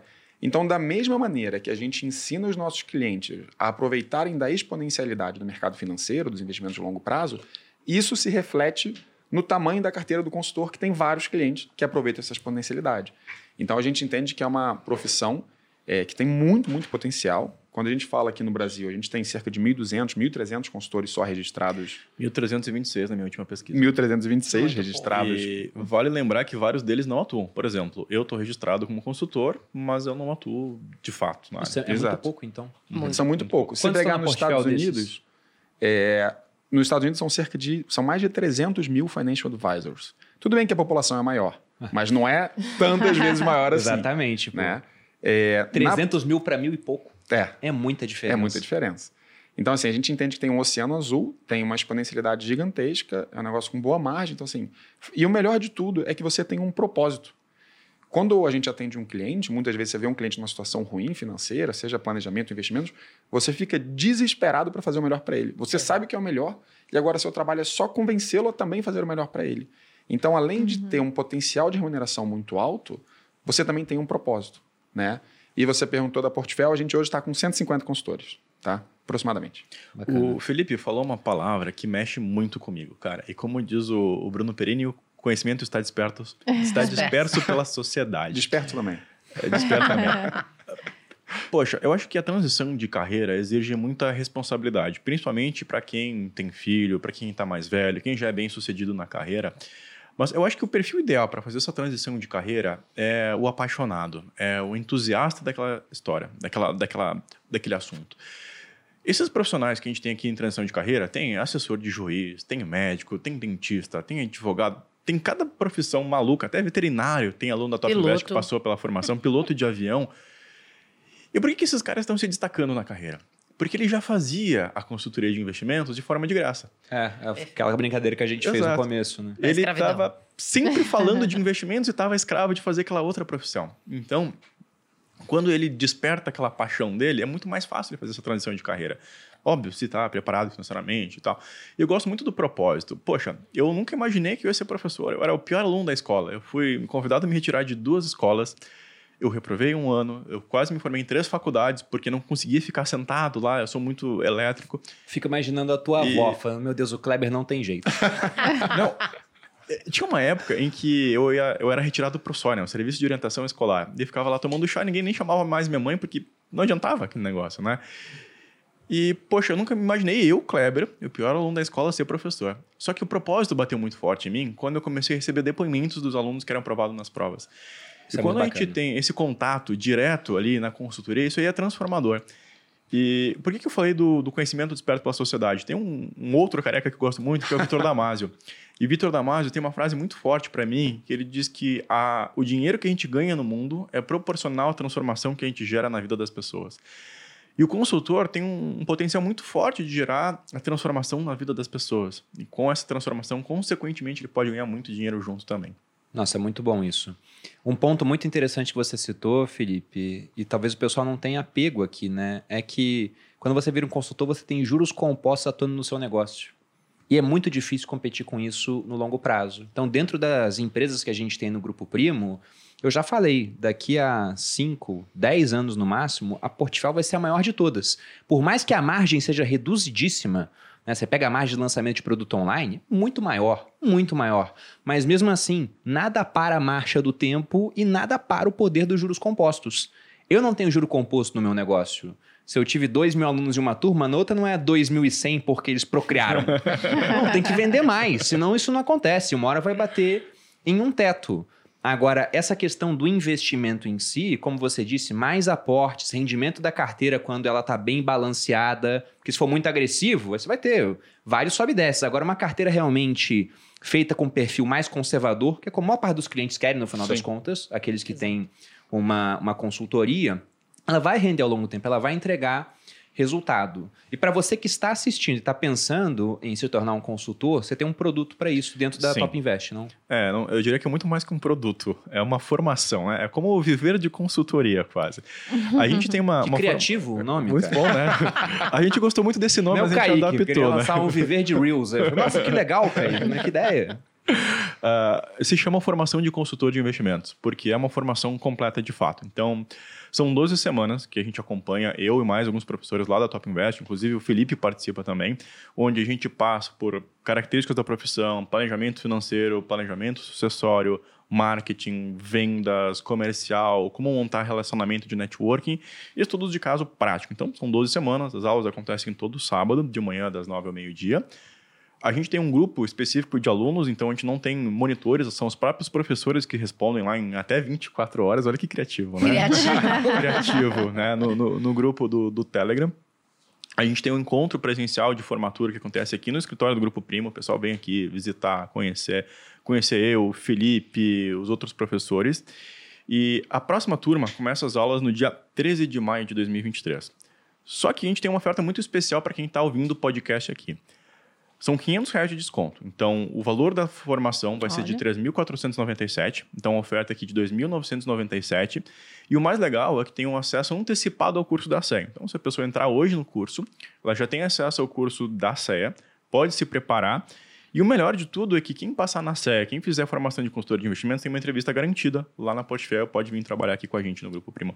O link deve estar aqui num QR Code em algum lugar da tela, também está na descrição do vídeo. Ou seja, isso é para o cara que está vendo, olha, eu quero fazer a transição de carreira. Estava na Vale, sou médico, dentista, advogado, me interessei pela carreira de consultor. Já invisto, por exemplo, não é um cara que está totalmente cru, na minha uhum. visão isso é importante. As pessoas já te pedem dicas sobre isso, você pensa, uhum. poxa, quero aprender a parte do marketing, ver como funciona a carreira. Tem a formação do consultor, que vocês viram que tem vagas limitadas, tá, gente? Porque não dá para botar duas uhum. mil pessoas no escritório Exato. aqui, nem cabe. Então o negócio realmente é, é mais intimista, digamos assim, né, para um público menor. Só que tem profissionais assistindo aqui, por exemplo, o cara que é agente autônomo de um escritório. E ele está lá na lista de 180 assessores, ele é o último. Uhum. É o que tem o menor rua. Isso é, inclusive, um caso real. A Jéssica, que veio para cá, Sim. trabalhar como consultora, ela uma vez mostrou uma foto para mim. De 180 assessores, ela era pior em termos de rua. o que significa? Tinha cara ganhando 5%, metendo COI no cliente, ela ganhava acho que 0,3 também, uma coisa assim, talvez até menos do que isso, porque indicava só os produtos que ela botaria na carteira dela, no final das contas. Então, esse profissional que está assistindo agora, que está vendo, cara, eu ficaria mais satisfeito sendo consultor, ganhando uma taxa fixa para poder indicar uma carteira realmente boa para o cliente e não ter esse conflito na minha frente e com essa vantagem de não olhar apenas ao que está em XP, o que está no BTG, mas olhar de maneira global. Acho até engraçado, eu tenho conta em várias instituições. Aí o cara da Rico manda para mim assim, tá desbalanceado, do Inter. Olha, a tua carteira aqui tá meio estranha. Claro, vocês não estão vendo a foto toda, pô. é que nem aquela parábola, né, dos sábios que estão em frente a um elefante vendados. Um tá pegando no rabo e fala, ah, cobra. Outro tá pegando na orelha e fala, sei lá, é asa de um morcego. Outro na tromba e fala, é, é outra cobra. É, uma anaconda. E ninguém tá vendo a foto toda, que é o, o elefante. Então, para você que tá vendo isso, e já é agente, tem como migrar para Portfel? Como é que funciona isso? o cara já está formado, ele entende pergunta. tudo. Para quem já trabalha como agente autônomo de investimentos ou até está trabalhando num banco e já tem experiência na recomendação de investimentos, é, tem um outro link aqui na descrição para você vir conversar direto com a gente, para a gente explicar no modelo, é, mostrar que existem uma série de vantagens, é, você tem uma capilaridade maior. E esse é outro ponto que eu acabei não falando também. Né? Quando você trabalha como assessor de investimentos ou como gerente de banco, você vai ter o que a gente chama de share of wallet do seu cliente, um pedaço da carteira dele. Você mesmo falou, Perini, minha carteira está um pouco aqui, está um pouco lá, está um pouco em outra instituição. Quando você é consultor, normalmente você atende 100% do patrimônio do cliente. Porque você pode fazer recomendação de uma parte no Itaú, por exemplo, uma parte na XP, uma parte no BTG. Você pode, inclusive, procurar os melhores produtos em cada uma dessas instituições financeiras. Então, você pode atuar no modelo sem conflito de interesse, com uma taxa de remuneração média maior, com mais recorrência, né, com uma capilaridade maior, então você consegue abranger mais, né? É, e para esse profissional que tem essa característica, é só entrar no link em contato com a gente através do link que está aqui na descrição, tá? Deixa eu só fazer uma adição aqui. É muito legal esse negócio do share of wallet, né? O assessor, normalmente, como ele está vinculado a uma única instituição financeira, ele enxerga uma parte, ele é remunerado por uma parte. O consultor, ele pode enxergar o todo e pode ser remunerado pelo todo também. Mas isso é melhor ainda para o cliente, porque existem, antigamente, né? Como que começou esse movimento de imigração dos bancos para os escritórios de assessoria, porque os produtos dos escritórios de assessoria eram melhores. Hoje, esse cenário praticamente inverteu. Tem muito produto em grandes bancos que é muito melhor do que os produtos que a gente encontra numa corretora. Então, tem ligas, por exemplo. Quem comercializa muito isso são os três grandes bancos, o Itaú, o Bradesco e o Santander. são produtos que não tem numa corretora de investimentos hoje.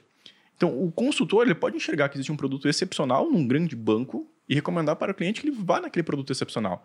Não ficar restrito a o escritório ou a corretora que ele tem um vínculo excepcionalmente, né? Exato. É, no começo do ano eu peguei uma LCI no Itaú que não tinha em nenhum outro canto.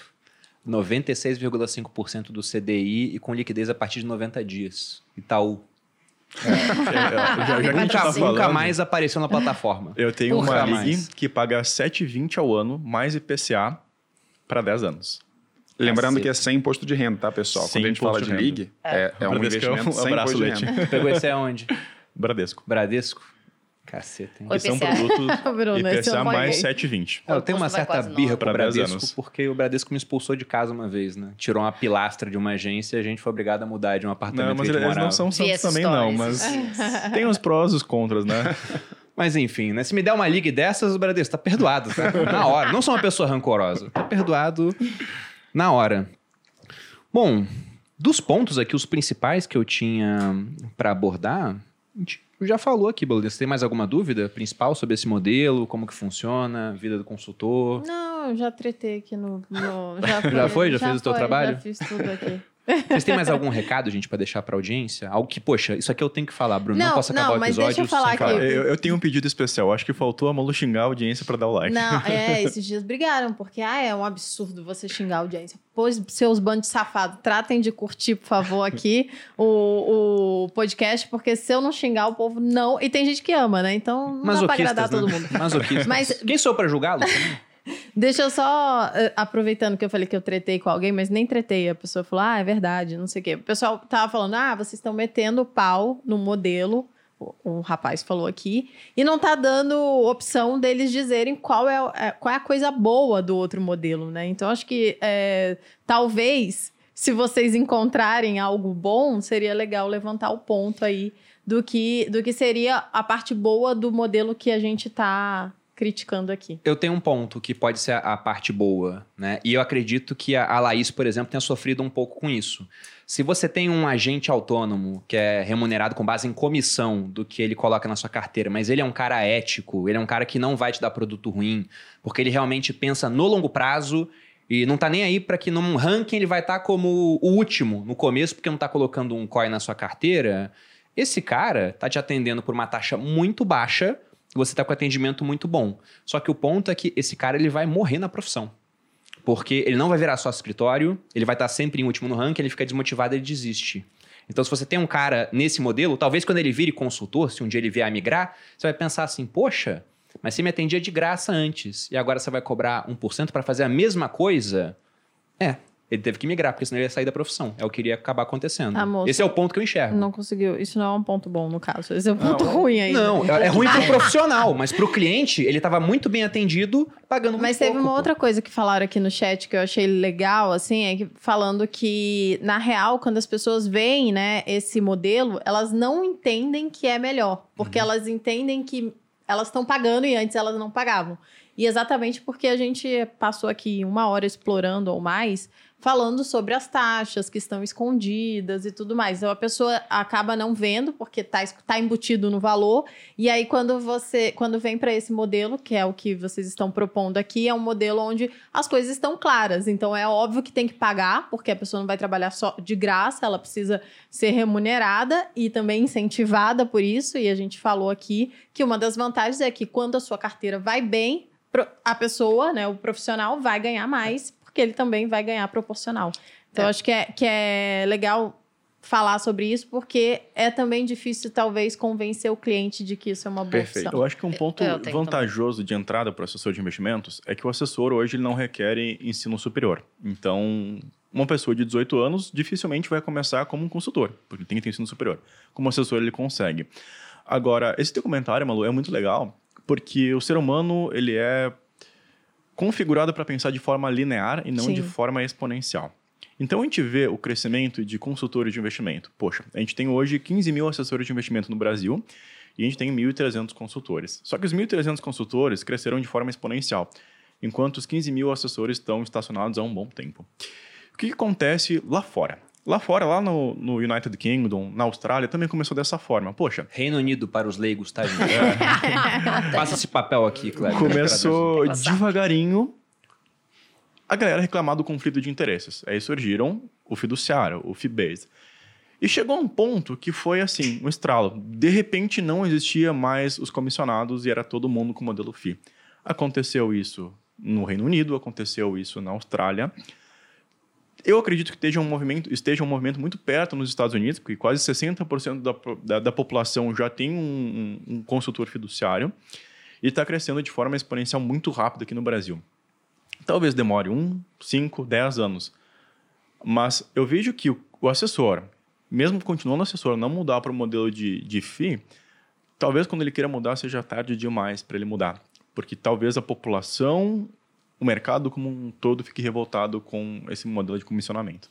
É, tem um ponto muito interessante que é sempre muito difícil saber o que vai acontecer no futuro. Mas no mercado financeiro, de certa maneira, a gente consegue ver o que vai acontecer. Uhum. Porque basta olhar o mercado americano. Ele é o mercado brasileiro 5, 10 anos à frente. Perfeito. Então, lá todo mundo investe via ETF. É um caminho que vai acontecer aqui, por exemplo. Mais investimento uhum. de forma passiva, via ETF. Ah, lá fora não tem commission based. Vai acontecer aqui com o tempo. Então, é muito difícil fugir dessa tendência. É Sim. extremamente difícil. É, lembrando que a proibição no Reino Unido foi em 2012. Então, quando a gente fala de 10 anos, na verdade, há mais de 10 anos foi proibido o modelo comissionado. Ou seja, o movimento começou bem antes disso, uhum. né? E agora que está chegando nos Estados Unidos. E agora está nos Estados Unidos e, assim, no Brasil também está tá bem claro. chegando, então. Está vindo, né? E eu tá acho vindo. que... Um é, navio. É que em 2012 a gente tinha 600, menos de 600 mil CPFs em bolsa. É. Era quase ninguém é, quase investindo, ninguém. então nem tinha discussão sobre isso. É. Ainda hoje é quase ninguém, ainda é pouca gente. É, né? Comparado ao Brasil, né? Tamanho. E um, um ponto que faz muito sentido também, que corrobora essa tese de que as coisas vão mudar nos próximos anos, é que por mais que você tem um ponto, né? A, a, conversão desse cliente como consultor é mais difícil, porque você tem que explicar o que, é comissão, tem que explicar o que, é fiduciário, tem que abrir o Aurélio ali, procurar a palavra fidúcia, explicar Era uma deusa ele. romana. e só que ao mesmo tempo, depois que o cliente entende esse modelo, ele nunca mais volta. Sim. Ele nunca mais volta. Tanto que o churn, né, a saída de clientes da Portfel no ano passado foi de meio por cento. E geralmente clientes que iam é, concretizar o sonho de vida, ah, vou comprar um apartamento, vou comprar alguma coisa, ele simplesmente falou, ah, vou sair. Então, assim, é um movimento que no começo é mais lento, como toda curva exponencial, mas depois que começa, não para mais. Né? Então, acho que esse é um ponto que tem que levar em consideração, que casa muito com o Kleber falou, que é, a, a, gente não está falando mal do profissional, a gente está mencionando os problemas do modelo e também trazendo uma solução. Né? Se a pessoa quiser, ela, ela é, eu não vejo mal em migrar para o modelo de consultoria e continuar atendendo o cliente dela. Esse é o grande ponto e é um pouco disso que a Portfel quer trazer para todo mundo, é. todos os profissionais aqui no Brasil. É o ponto, puxando aí o que o, o seguidor trouxe, né? O primeiro ponto é: não existe almoço grátis. Então, uhum. ele não está sendo atendido gratuitamente e não será, nem aqui, nem no banco, nem em corretora. Se existe estiver... almoço grátis, sim, Laís, na ratoeira. Lá existe. Se estiver sendo atendido é, gratuitamente, desconfie. É, então, esse é o primeiro ponto. Certamente você está sendo, você está remunerando, mas o ponto é quanto. Né? Então aqui a gente tem uma taxa fixa, não aqui não, modelo fee-based como um todo. É, e eu acho que o desconforto vem dessa falta de transparência, que é o modelo, né? Novamente, não é o profissional, eu passei por lá, sei bem disso. E o outro ponto é, e aí já falando de uma decisão minha, né, particular, essa transição da assessoria para a consultoria, é, quando a gente olha os países economicamente mais desenvolvidos, o que o Kleber trouxe, o que o Felipe trouxe, é o modelo que está sendo. É, que todo mundo está começando a migrar. E algum, muitos já migraram, nos Estados Unidos o movimento está né, bem ascendente e é onde a gente vai também, lentamente, somos um país emergente, caminhar. Então, na minha visão, o que eu quis fazer é antecipar esse movimento. Uhum. Além das vantagens para mim, como profissional, e, obviamente, podendo agregar para os clientes consiga olhar plataformas e soluções muito além do BTG, embora seja uma excelente instituição, tem muitas outras aqui. Eu quis antecipar esse movimento, porque, como o Felipe citou, é um mar azul, mas que certamente, com o movimento acontecendo, mesmo que lentamente, uma hora ele pode saturar.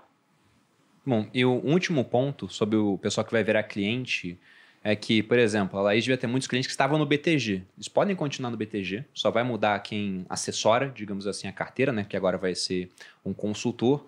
Pela XP é a mesma coisa, é um trabalho de um clique para mudar no final. Não tem nem que fazer transferência de custódia, Nada disso. Se você gosta da plataforma da XP, do BTG, você continua utilizando. A diferença é quem vai estar te assessorando, inclusive vai vendo o extrato rebate caindo. Exato. No final das contas. É, ah, mas também tem dinheiro na Avenue. Tudo bem. Estamos aí. Inclusive vai pagar um câmbio mais barato no final das contas Exato. do que ao fazer sozinho. Então tem vantagens, né, ao se ter um consultor. Você ia falar alguma coisa, Boludinho? Não, eu ia falar que eles têm acesso a todo todo. O bicho inteiro, né? O bicho inteiro. Vai ver Exatamente. o inteiro. Tá olhando o elefante como um todo.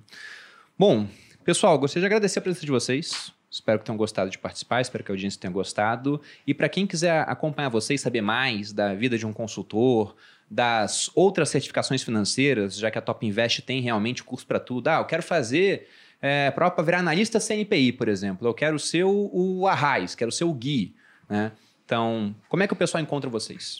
Bom, eu gosto de brincar que a Top Invest é one stop shopping. Né? No mercado financeiro a gente adora termos em inglês, que é a única escola que tem todas as certificações financeiras do Brasil. Então, encontra a Top Invest em Top Invest Brasil no YouTube, Top Invest Oficial no Instagram. E o meu perfil é Kleber, com k.stumpf. Eu acho que a galera vai deixar na descrição aí, que é meio complicadinho. É, mais fácil ir lá no meu story que eu marquei o Kleber. É, é mais Stumpf, fácil, é mais fácil. Stumpf engana um pouco. O meu Instagram, laís.taraújo, Laís com S. Alguém coloca aí também, porque tem um ponto no meio. E no Instagram da Portfel, uh, se quiser citar aí, Felipe. É, arroba Portfel Consultoria, é o Instagram da Portfel.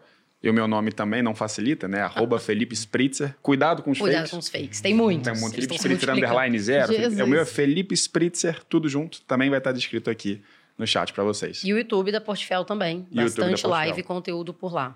Exatamente. Portfel Educação Financeira. Isso aí. Só frisar, ninguém da Portfel vai entrar em contato com um investimento que rende 7% ao mês, ou que você faz um Pix de mil e em dois dias volta dois. Ah, tá? Exato. Gente, isso não existe. Tá? Me Isso não existe. Aí, né? Tá complicado. E vocês podem me encontrar aqui também semanalmente no podcast dos sócios ou no arroba Maluperini. E aproveite para se inscrever no nosso canal aqui. Se você só está ouvindo a gente pelo Spotify ou outra plataforma de streaming de áudio, também dá para se inscrever no canal e sempre ser avisado quando novos episódios saem.